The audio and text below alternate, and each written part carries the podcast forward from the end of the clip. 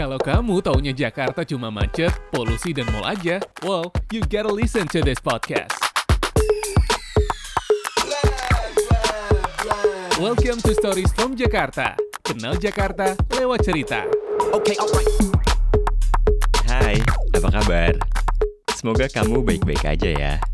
Selamat datang lagi di podcast Stories from Jakarta barengan sama gue Farid. Episode ini adalah bagian dari tantangan 30 hari bersuara 2022 yang diselenggarakan komunitas The Podcasters Indonesia. Tema episode pertama dari 30 hari bersuara ini adalah Desember. Bulan Desember is the beginning of an end of the year.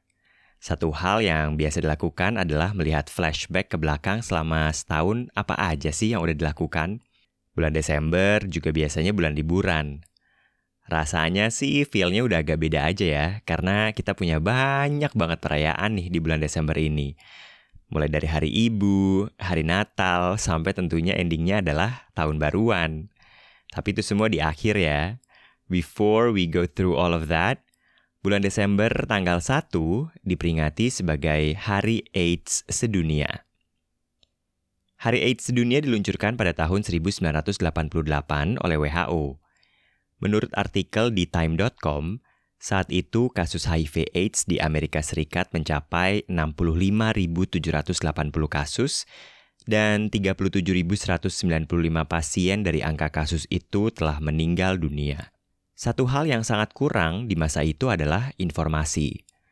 Akhirnya seseorang bernama Jim Bunn barengan sama Thomas Natter yang sama-sama kerja di WHO, mereka ini punya ide untuk memperingati World AIDS Day untuk menyebarkan informasi dan awareness tentang virus HIV dan AIDS.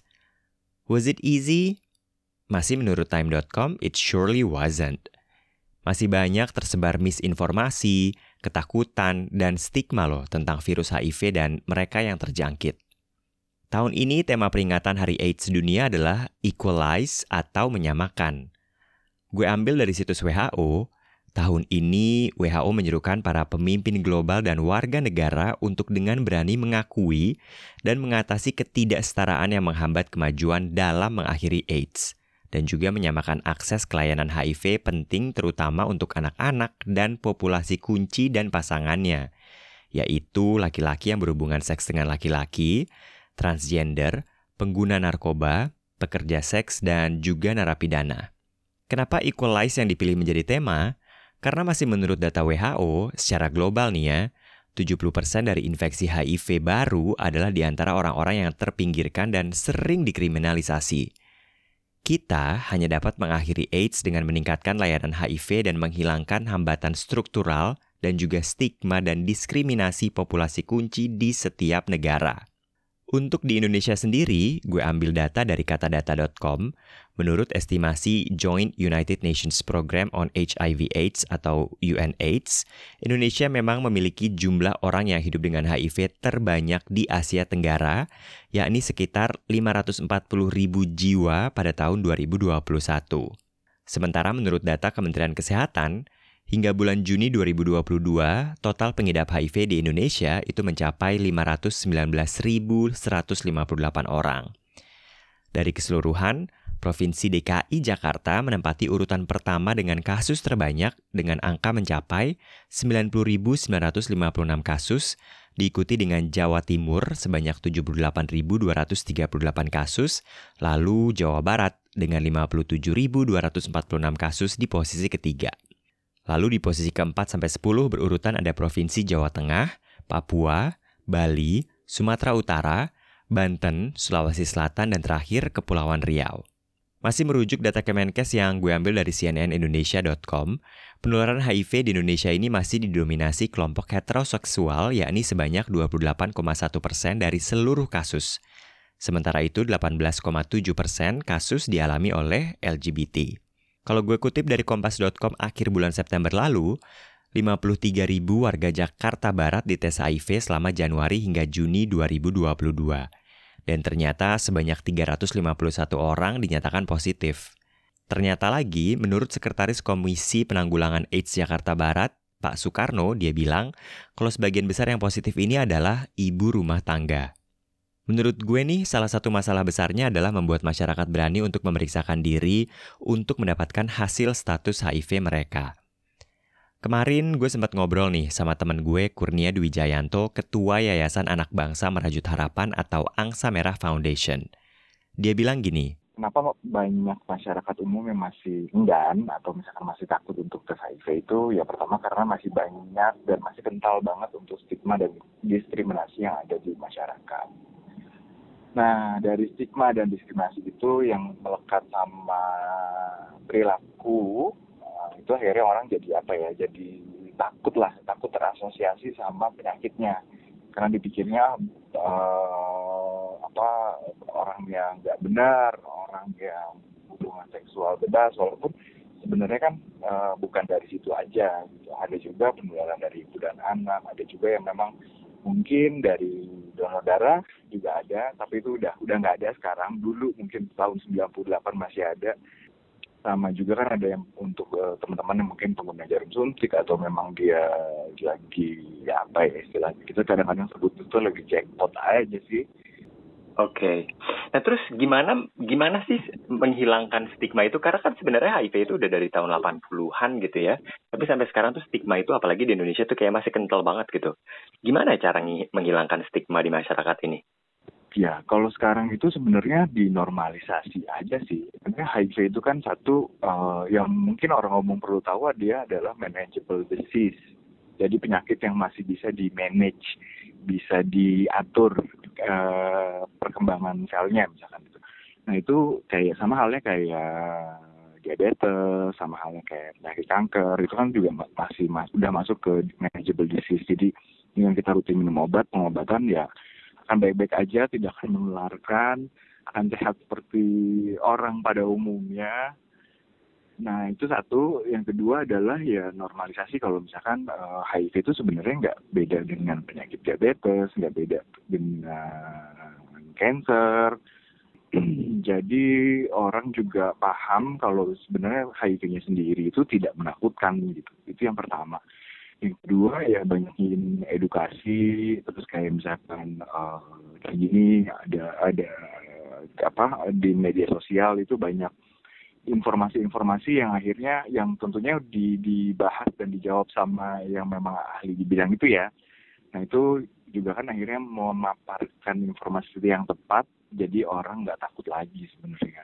Memang positif HIV sekarang udah bukan lagi death sentence, alias seperti kata Kurnia tadi bilang, it's a manageable disease. Tapi apa yang harus kita lakukan kalau ternyata setelah kita tes hasilnya positif?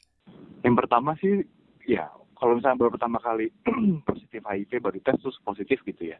Nah, tenang dulu aja sebenarnya, cari informasi yang tepat. Misalkan eh, kan sekarang banyak nih eh, pemeriksaan-pemeriksaan yang bisa dilakukan secara mandiri untuk HIV. Atau misalkan banyak ikutan kegiatan yang ada tes HIV gratis, ikut terus tiba-tiba positif gitu. Nah, bisa satu, bisa cari uh, expert, uh, dokter atau memang orang uh, medis yang yang menangani itu untuk cari informasi yang lebih lebih apa ya lebih tepat lah gitu untuk nanti ke depannya seperti apa. Tenang dulu aja jangan jangan apa ya dan jangan beranggapan kalau itu akan jadi akhir dari segalanya gitu. Karena toh gitu balik lagi yang yang sebelumnya karena HIV itu manageable disease. Jadi dengan adanya pengobatan sekarang satu kalau sudah tidak undetectable atau virusnya sudah tidak berkembang dan akhirnya tersupresi ditekan sampai sampai akhirnya tidak terdeteksi melalui pemeriksaan lab itu akhirnya uh, tidak menularkan. Kemudian yang kedua apa ya sama sama seperti orang pada umumnya sih. Hmm. Jadi sehat akan sehat sampai tua gitu. Kalau boleh mengulang kata Kurnia tadi nih ya, berarti kita memang harus tenang dan mulai mencari pengobatan. Selain pengobatan, ternyata support system juga penting loh bagi pasien HIV. So what should we do kalau ternyata pasangan teman, atau keluarga kita ada yang positif HIV dan cerita sama kita? Nah, sebenarnya gampang aja sih. Satu ya listen aja dulu, dengerin dulu sebenarnya kenapa sih dia mau cerita gitu. Untuk satu seorang akhirnya menceritakan kalau dia punya penyakit kronis itu kan udah sesuatu yang yang wow gitu. Satu kita ngerasa di, dipercaya sama dia untuk di-share informasi yang sebegitu private-nya.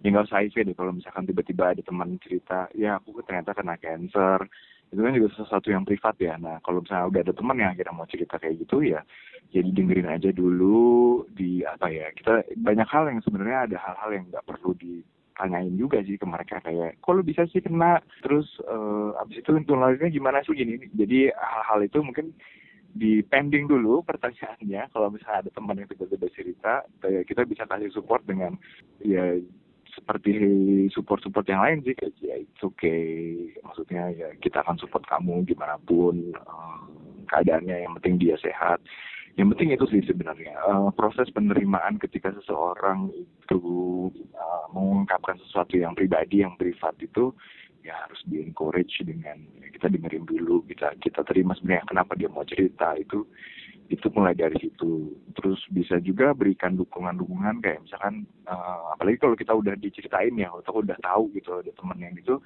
itu ya, berarti apa ya kita tuh udah dipercaya banget untuk kalau misalkan apa ya kalau misalkan gue ada apa kalau misalkan saya ada apa-apa berarti saya bisa lari kamu untuk cerita. Itu kan sesuatu yang wow ya. Dan yang deket banget hubungannya berarti kan. Jadi bisa mulai dari situ sih sebenarnya. Sesuatu hal yang simple simple gesture aja nggak usah yang wah harus bantuin cari obat cari dokter cari ini. Nggak nggak perlu sampai ke situ sih sebenarnya. Jadi bisa mulai dari hal-hal yang yang paling simple aja just to listen. So there you have it. Acceptance matters. The least we can do is accept them and create a safe space untuk teman atau pasangan atau keluarga kita yang terkena HIV untuk bisa bercerita kepada kita tanpa ada penghakiman. Tahun ini tema Hari AIDS adalah Equalize.